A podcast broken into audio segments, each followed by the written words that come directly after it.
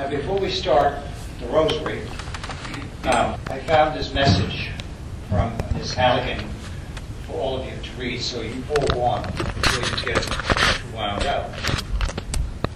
While I was cleaning out her house, a job that I knew I was going to have in 1964 somehow, I had to pile through all of the memorabilia and books and Lord knows what, finding among other treasures a dried out chicken wishbone. That's a real treasure.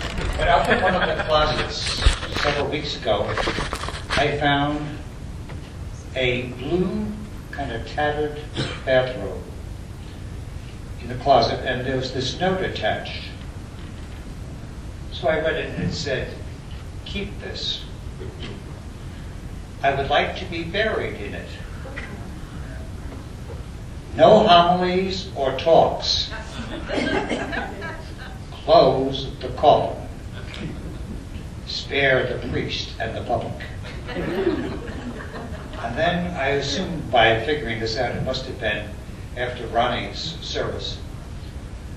It was a long service last night and running off. You know what running off is? So let that be a warning to you. So now my next step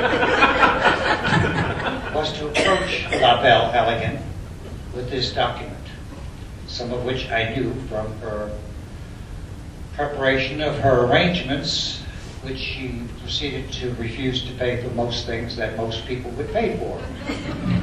Because she wasn't. In Ireland, everyone walks. No limos and other things. And of course, I had to countermand some of that, which I am still paying for this week.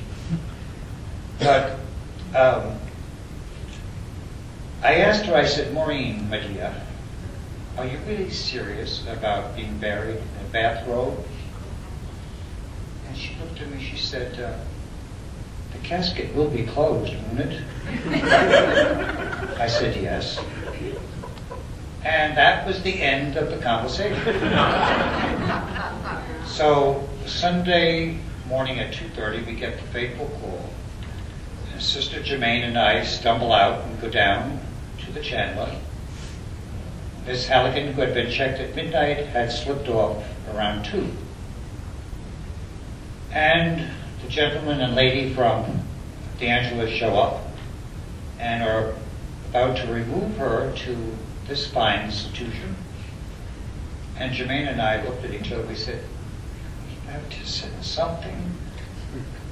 I mean, she can't meet her maker in the altogether altogether. and so we grabbed the dress that she wore to the Living Legends ceremony, very beautiful, and a scarf to go with her. About four o'clock in the morning, this was, my watch stopped. That was my first sign. I got home at five o'clock waiting, well, it's almost time to call Ireland, I'll just stay awake. And then it dawned on me. The bathrobe was Ronnie's. And that's why she wanted to be buried. But she'd never say. It's in there.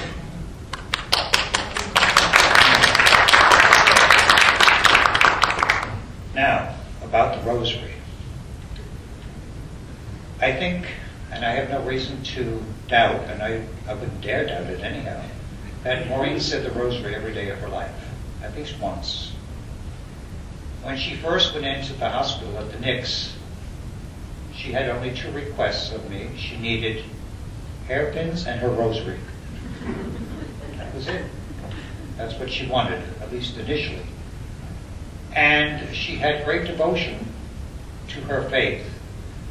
And when she moved into the Chandler assisted living as part of Morningside Ministries, she'd often say, to think that a good Irish Roman Catholic would wind up in a place like this. and they would constantly try to get her to go to Bible classes. and she said, we were never allowed to read the Bible. I'm not going until she found out the leader of the Bible group was Catholic. Then it was fine. So she had this this devotion to her faith that was very simple and very direct. And the rosary and prayerfulness had a great meaning in her life. And so we are happy to honor her memory by leading in the rosary, which was organized, of course, by another unpaid volunteer, Sister Jermaine Corbin. Sister. I must explain that the five women who are going to say the rosary have definite connections with Maureen from the past. Uh, Mary Nell, the first one, was one of the first students, Maureen and Ronnie, in the theater department, one of the early students, not the very first, but an early one. Sister Naomi and I were both at the university in the 1960s together to welcome Maureen and Ronnie and to enjoy them. Liz Espinosa, the third one, is a member of Extended Run Players, our group that Maureen was very active and co-founded with me. Sister Eileen Schrine's father was a stage manager when Maureen performed one time. Was that in Dublin? University College. University College in Dublin. And later on, when Maureen came here, they reestablished connection there. And then Carolyn Spana belongs to class of 1964 when Dick, Maureen, and Carolyn all joined the faculty at Incarnate Word. So these five people represent Maureen in many ways. And I've asked them. And tonight we're going to say the joyful mysteries. Maureen, I can't help it if it's Friday. We're saying the joyful mysteries because you are a joyful person. You are a joy to us. So, in the name of the Father, and of the Son, and of the Holy Spirit, amen. I believe in God, the Father Almighty, creator of heaven and earth, and in Jesus Christ, his only Son, our Lord, who was conceived by the Holy Spirit, born of the Virgin Mary, suffered under Pontius Pilate, was crucified, died, and was buried. He descended into hell the third day, he rose again from the dead. He ascended into heaven and sits at the right hand of God, the Father Almighty. From thence he shall come to judge the living and the dead. Believe in the Holy Spirit, the Holy Catholic Church, the communion of saints, the forgiveness of sins, the resurrection of the body. Uh, Sister Jermaine, she was reminding me of the agenda, as if I had one. Would you all do me a favor? I forgot this at the beginning. Would you all please rise? Just for a minute. Doesn't that feel good? I do that because during the week, someone asked me if anyone important was coming to the funeral. And I'm happy to see they're all here. They're all important to Maureen. This is what you call the transition. And so there are a few more announcements and explanations. First of all, those of you who may not have heard, the floral arrangement on the casket, which is traditionally the family arrangement, we decided to make that everyone's arrangement. So there are little note cards, you can send a little greeting and put it into the, the floral arrangement. The floral arrangement in the front, which I'm happy to say is really the only floral arrangement that has arrived at her request, and of course it came from Ireland, who paid no attention to anything, right? It is from her cousin, Ambassador Peter Gunning. And he was in San Antonio, I don't know what year it was when we dedicated the village of Devoka. And I don't know where he was stationed there, in Egypt or someplace, Bulgaria, but uh, then Chicago, but he's still at it, the Irish government. Now I have to explain the arrangement on the ca- the items on the casket. Um, figured since the casket was closed, we had uh, something that was Maureen that you could identify with. And on the Saturday before she died, that very Saturday, I was over in the morning to meet cleaning ladies and Salvation Army. It was quite an exciting morning for me. And um, I was still tidying up and going through closets to see if I could find things that had to be removed. And I was on the second floor in her cedar closet because there were some things that that's all she talked about that had to come out of that closet. Coat, this. But on the top shelf, there were some woolen items. I found the shawl, the iron wool cat hat, which if you look closely still has a hairpin in it. from many years ago, and don't talk to me about hairpins in the house. I could write a book. And also a wind chime of a hummingbird. She always loved hummingbirds and, and feeding the birds and giving them water. And um, we decided that would be fitting as representative of, of Maureen. Just as I was finishing gathering the materials from the top of the closet, I decided to reach up and see if there was anything hiding out of my sight. And I reached up and I thought I would have a heart attack. I grabbed this. With all these little spikes, I was sure it was something living. It was one of her fancy fancy little hats that was stuck up in the corner. So, as I say, it's been quite a week of impishness on the part of someone, but I, I mention no names. Now, back in 1964, when Miss Halligan came to San Antonio, and then ultimately dragged poor Ronnie to come have a cup of tea and stay for a while, uh, she, they, two of them were notorious on campus, especially in the English department, for kidnapping the students to be in plays. And they couldn't at that point major in drama anyhow, but they were stolen from the English department. And there were some people who were quite chagrined that they were spending so much time in theater and not in, in literature. Now, let me preface that with the week before she died, Miss Halligan at the cello, she finally started to go to the activities, yoga, laughing yoga, Bible study. I mean, she had a full schedule, and she was always a Wednesday Catholic, because that's when the Mass was. But this one day, they were having a poetry reading, and a volunteer was coming to read poetry to them. Well, the volunteer showed up, promptly announced that she forgot her book, that they would have to reschedule. Miss Halligan, of course, says, Oh no, we will not reschedule. And she proceeded to give a recital of poetry from memory and telling a little bit about each poet. And if the poet was Irish, they got the full nine. At 94, she was still, as she said, I'm fine from the neck up. What did she do in her room for exercise? Which they thought this woman, she never comes out of that room. How could she be occupied? I found at her bedside, a point, the bourgeois gentilhomme. I said, what are you doing with that? She said, well, I have to dress my mind. I'm memorizing lines in French. now try that at your age, in any language. And so, I am sure one of the poems that came right out of her mouth, because I bet you she dreamt this poem, is The Lake Isle of Innisfree. And we have asked one of her kidnappees early on, Kathleen Klein Lestrange, actress, Emmy Award winning writer, to come and grace us with a recitation of one of those favorite poems of Maureen. Kathleen, come forward.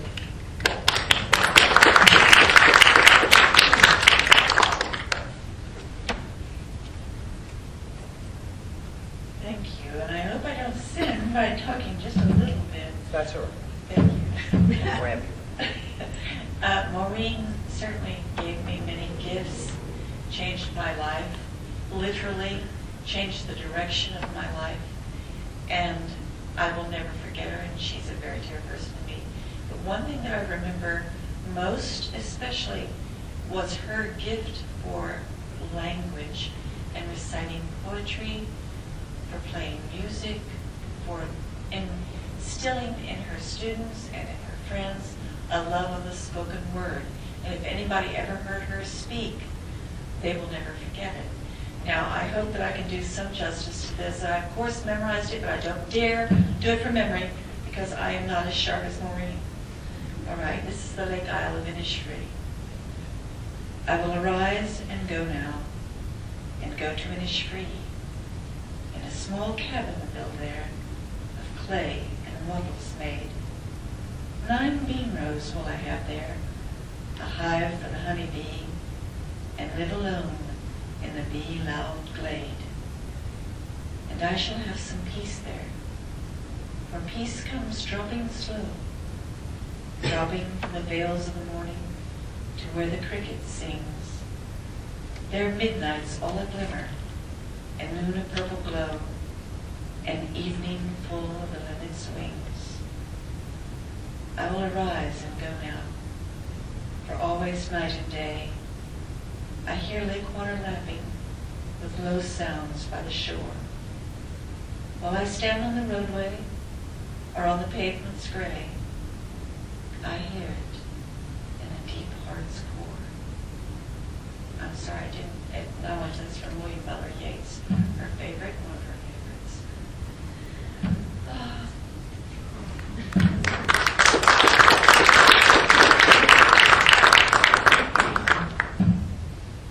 Thank you, Kathleen. As James Joyce would say, we should give you a standing ovation. It's not too long, Maureen. It's only half an hour. Get off me. Mary Josephine Teresa Halligan Ibbs Smith Millard. Maureen Halligan. Ronnie Ibbs was not really Ronnie Ibbs. He was Herbert Smith Millard, who took the name of Ronald Anthony Ibbs after his stepfather.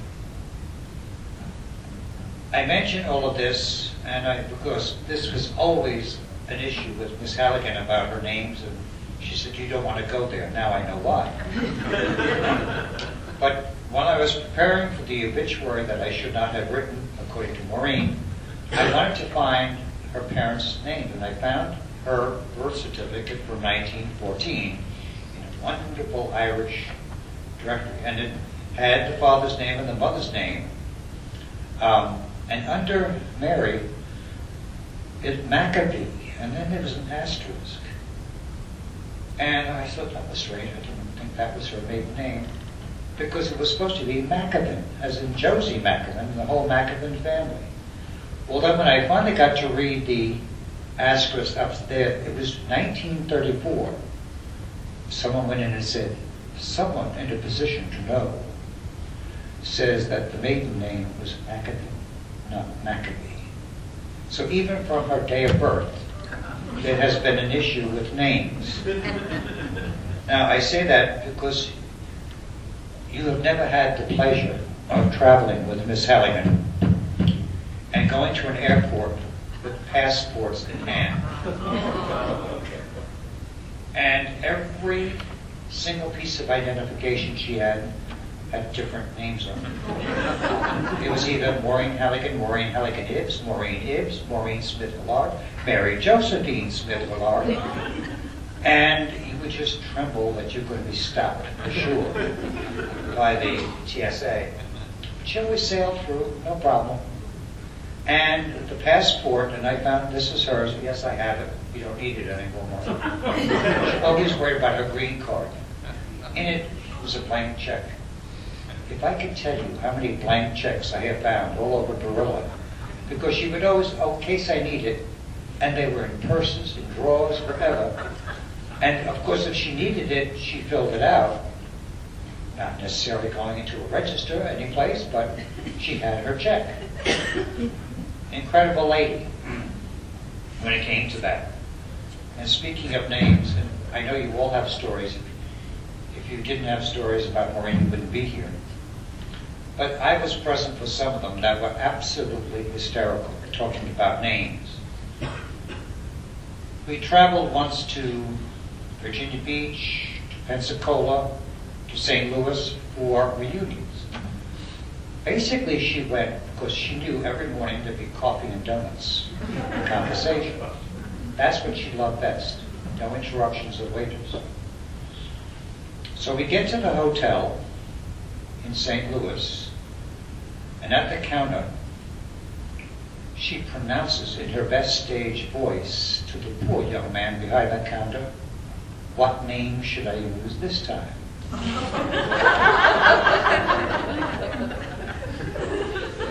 And then the poor man, as if he wasn't chagrined enough, said, Madam, uh, do you smoke? And she said, Would you like me to? she was always, always on stage. She never quit.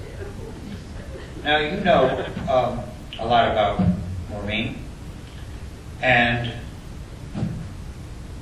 you, you know that she has done so many things, and even this week I learned something.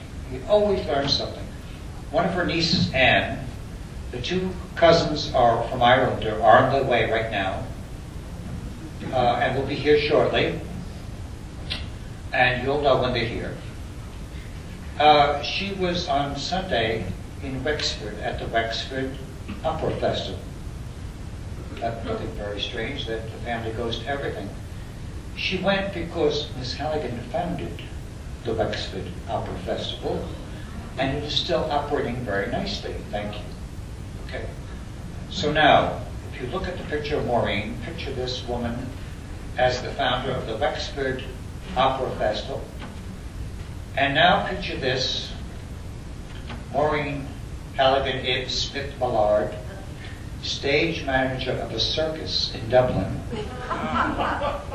leading the procession riding on an elephant. Did you not? She was a trained cellist. She was fluent in French. She studied in France. Here, she was.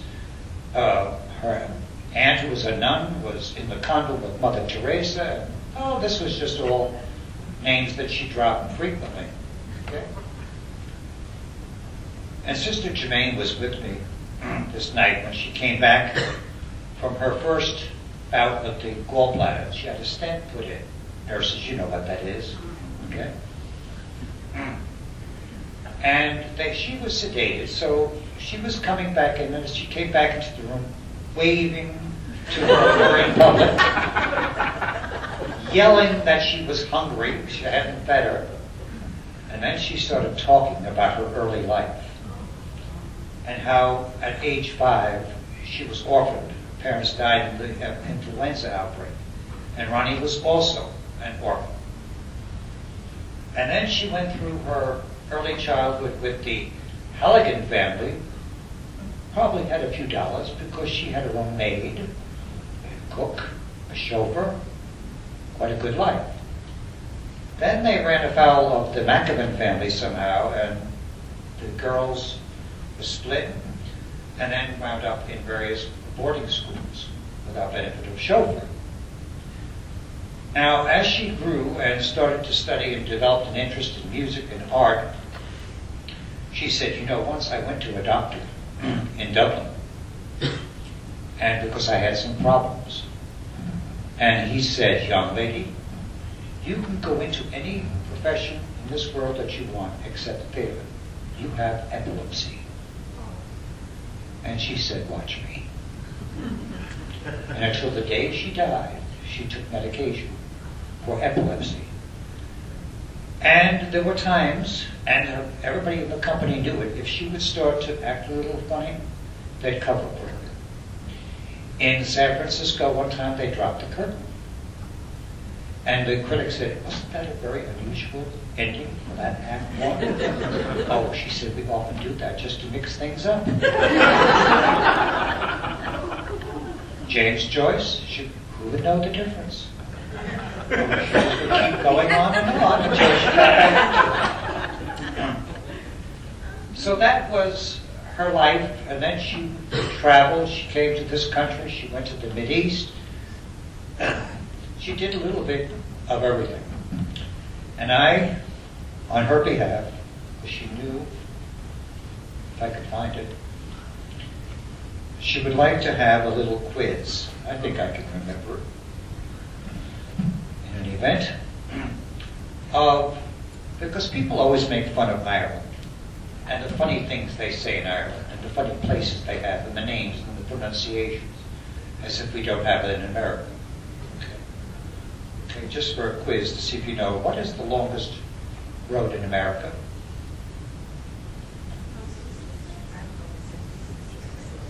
According to the Irish, it's Frontage Road.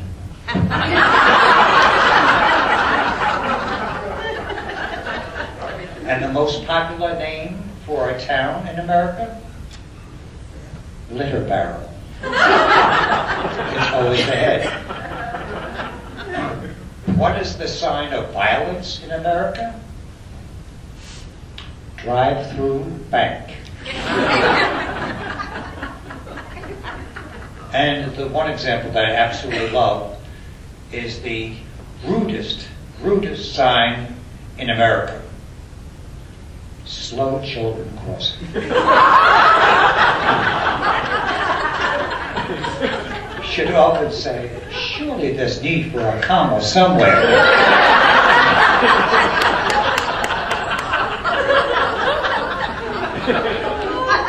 And then one of our alumni junkets to El Paso, and on the shuttle, she looked out the window and she said, Oh, what in the devil does that mean? I said, what? She said, That sign. That's discrimination. I said, What does it say?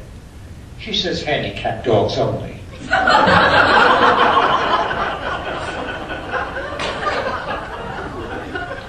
you all have a collection of malapropisms that we call Halliganisms. You know what you line a frying pan with? So it doesn't stick? Pentathlon. we could go on and on, and I'm not going to tell you more about the old stories, but the last two years when she was at the Chandler, first she was very tentative about going anywhere. She, first of all, she didn't want to be seen. Uh, and if you're wondering why the casket is closed, let me tell you this little story. One time at the chamber, she had a little incident in her room, and they had to call EMS to take her to the hospital.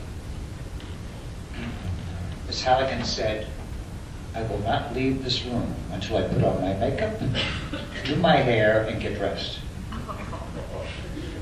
She would not be seen in public. She's a proper Irish lady until she did herself up. And so if she couldn't do her hair now, why would you look? It made sense to her, and it makes perfect sense to me. Well, anyhow, she did decide one day that she would take the outing to go shopping. They always said bus trips for the ladies. And she said, I spent half my adult life touring on buses. Why would I want to go on another bus trip? But they were going to Walmart. And of course, Miss Halligan needed makeup. And nothing would stop her from getting her own makeup. And she also needed ladies' undergarments. So off she went in the bus to Walmart, and she found the cosmetic section, got her things, but could not find ladies' apparel. Look as though she may. Well, she spotted this young man bending down at a, a counter. And she goes up to him and says, Young man, could you help me into ladies' underwear? the poor kid rose up and said, But ma'am, I work at Denny's. Could you make any of this up? Absolutely not. And it's been one after another, and um, tomorrow after the, the burial at Brackenridge Villa, we're going to have an old-fashioned Irish Claudia, which means y'all come, in Texan. And we're going to have her favorite, donuts and coffee. So that there'll be no, you just sit down and talk. And please try to remember some of your favorite one-liners or stories, because they are legion. And I could go on and on and on, but I dare not. Um, now, perhaps on a little bit more of the serious side. in terms of those last few days. And, you know, Maureen had, um, there were times when you thought she was a bit odd until you thought about it and realized it wasn't so odd after all, that it made a lot of sense. She had that innate sense of knowing what was going to happen. Tell me she didn't know that someone was going to write an obituary about her two days before it came out in the paper. She just knew. It just made perfect sense to her, and why pay for something if they're going to do it anyhow? Okay? Well, she had that kind of an in, intuitive sense all of her life, and uh, could relate to things and say very poetic things, even about the most mundane of matters. Well, about a week two ago, her dear younger friends, Paul and Margaret Brody, they're only about 80, went to see her. And yesterday I got a wonderful letter from Paul who reflected on his visit with her. And he said, We had a feeling, all of us, that this would be our last visit together. And Maureen, of course, immediately took charge. She said, Now, I don't want you to weep, just laugh and raise a glass to the good life. And then she proceeded to tell the story of her life, the highlights of her acting career and her touring and the places she went. And then she said probably one of the most profound lines I will ever remember about Maureen. She said, and then Ophelia married Hamlet.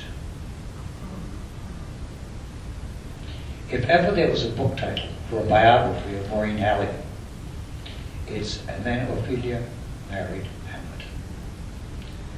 To the very end, there was nothing wrong with her from her neck up. And I think we'll all remember those stories of her humor, her quick remarks, her little jibes, and her honesty and her absolute generosity.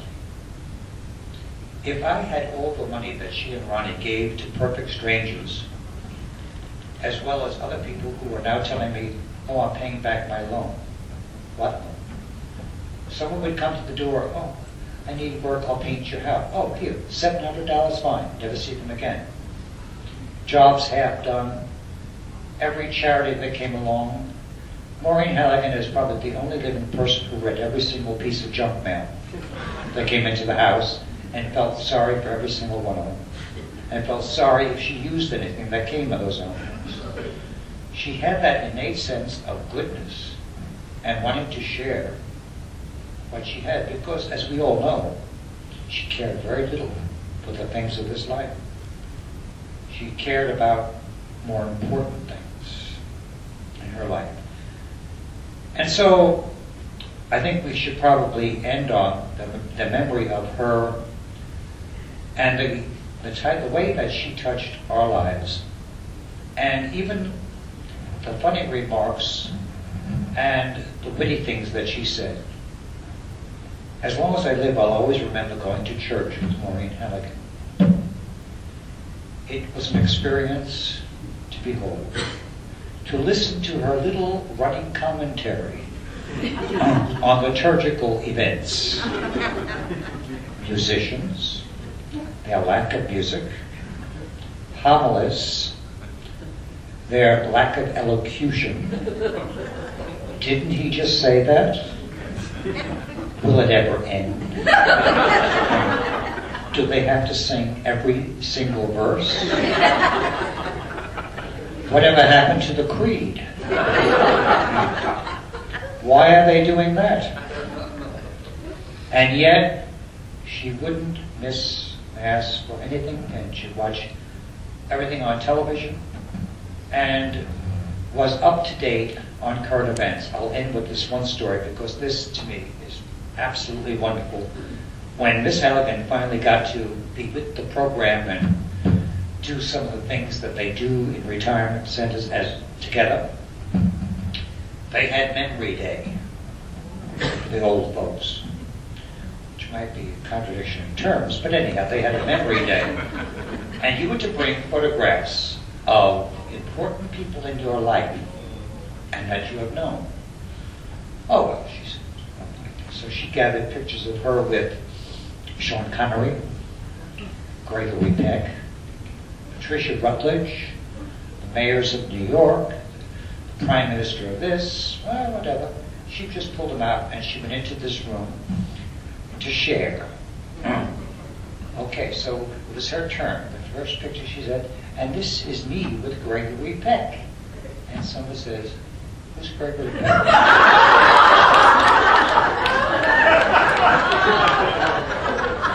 She said, I knew I better get to Pat Routledge. She wouldn't know what I was talking about. And so she was a little bit frustrated by the lack of rapport that she could have with some of the people that was she was on such a higher level. But she never talked down to people. She understood.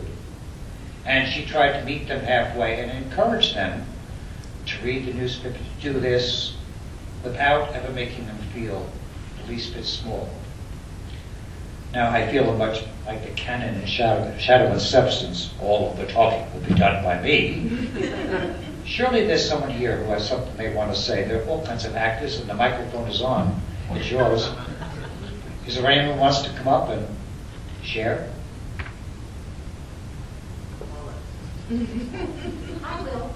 Good. There she comes. The lady that always stole their silverware from their house. Endlessly.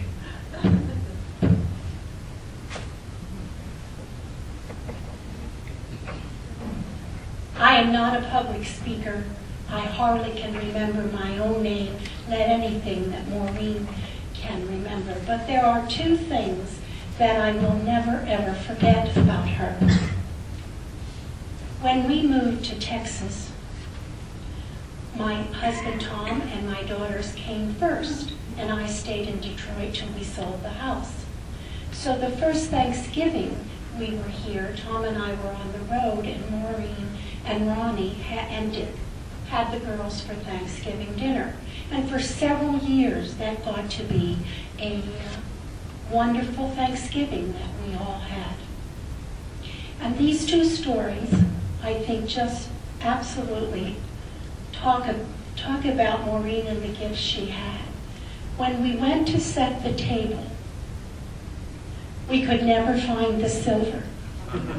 Then we couldn't find the chairs.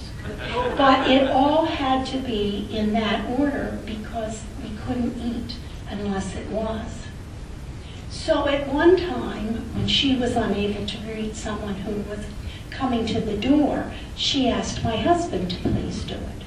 He had a handful of silver at the time, so he put the two or three forks in his shirt pocket and went off to greet the guest. She never stopped her entire life, and his entire life, accusing him of stealing her silver. And every time we went, there was less and less silver to steal. So one year, Tom and I gave her a 12 place setting of plastic silver. And the other one, I, I, I remember sitting one night, and I will not remember this man's name. The one who was the, would come from dinner in uh, Tennessee. Yeah, Dan Lawrence, who came and quoted poetry to us one evening. I was like a, he, he was like a rock star. I just couldn't get over his doing that. But the other hysterical thing is, and I think those of you who knew Maureen would understand this. Dick did all the cooking because if he had not, we never would have eaten. Well, we couldn't have eaten. She might have fixed it, but we couldn't have eaten it. Yeah. But anyhow, she was making coffee in a coffee pot that you plugged into the wall. And we're waiting and we're waiting and we're waiting for this coffee. So Tom finally, my husband Tom went to the kitchen. He said, Maureen, is the coffee ready? And she said, I really don't know. And Tom said, well, you know, maybe, oh, she said, no, let me do it.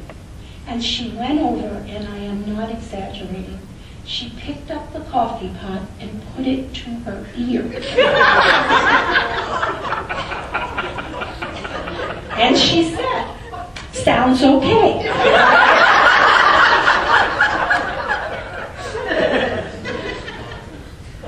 We had many serious moments and some real, on her part, intelligent uh, conversations. But I will never, ever forget the silverware and the coffee pot.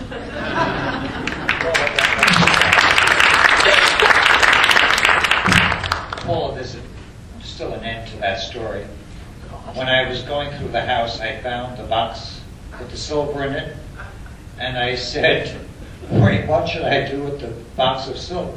Well, wrap it up and give it to the Plumchos. They have the rest of it anyhow.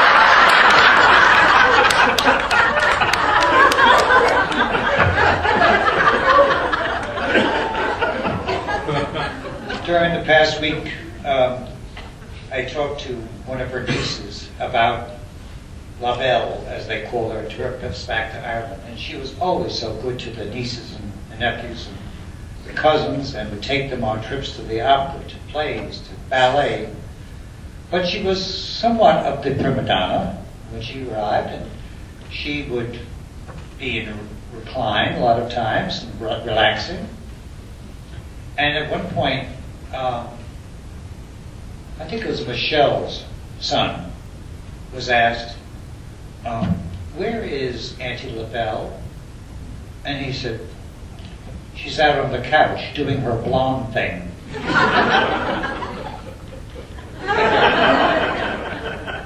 and I promise this will be the last one. And she kind of, she never really mentioned this much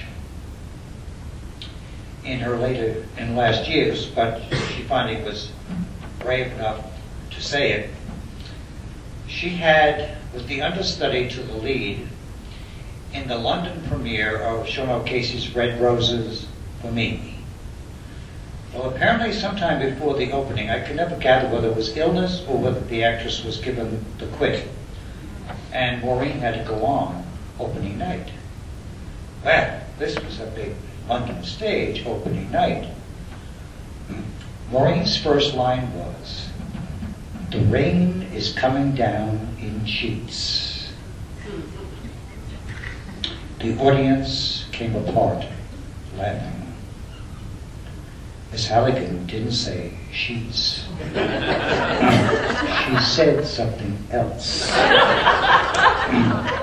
but the play was a hit.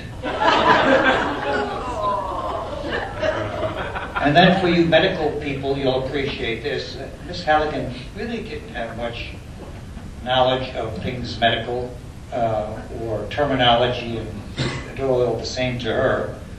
And when she went for the gallbladder operation, after all of that, the only thing that really worried her, disappointed, she didn't have the stones to show for it. So I had to go home and take a perfectly good ashtray that had stones on it, break it open, and bring them in in a little box so that she could say, You want to see my gallstones? and then give them to people as they, That was in you? She loved it. And then she finally, because of her heart, she had to have a pacemaker. She could never remember that thing. So anybody that came in, she'd say, "Oh yes, I had a heart transplant." Dead Deadpan. So she was quite the comedian, quite the actress, and I think we'll all miss. Anyone else want to share anything? However, it is now eight, almost ten. Let us be cautious. Let us be cautious. Well, if not, the Mass tomorrow is at 2 o'clock in Our Lady's Chapel at the University of Incarnate Word. And then there will be a procession to the Holy, um, Holy Cross Cemetery where she will join Ronnie after 18 years. I think he's had break enough. And he could join her once, uh, once again. Hamlet and uh, Feary will be together again, and then we come back to Brackenridge Villa for more reminiscing, coffee and donuts, and good stories about our good friend. Thank you.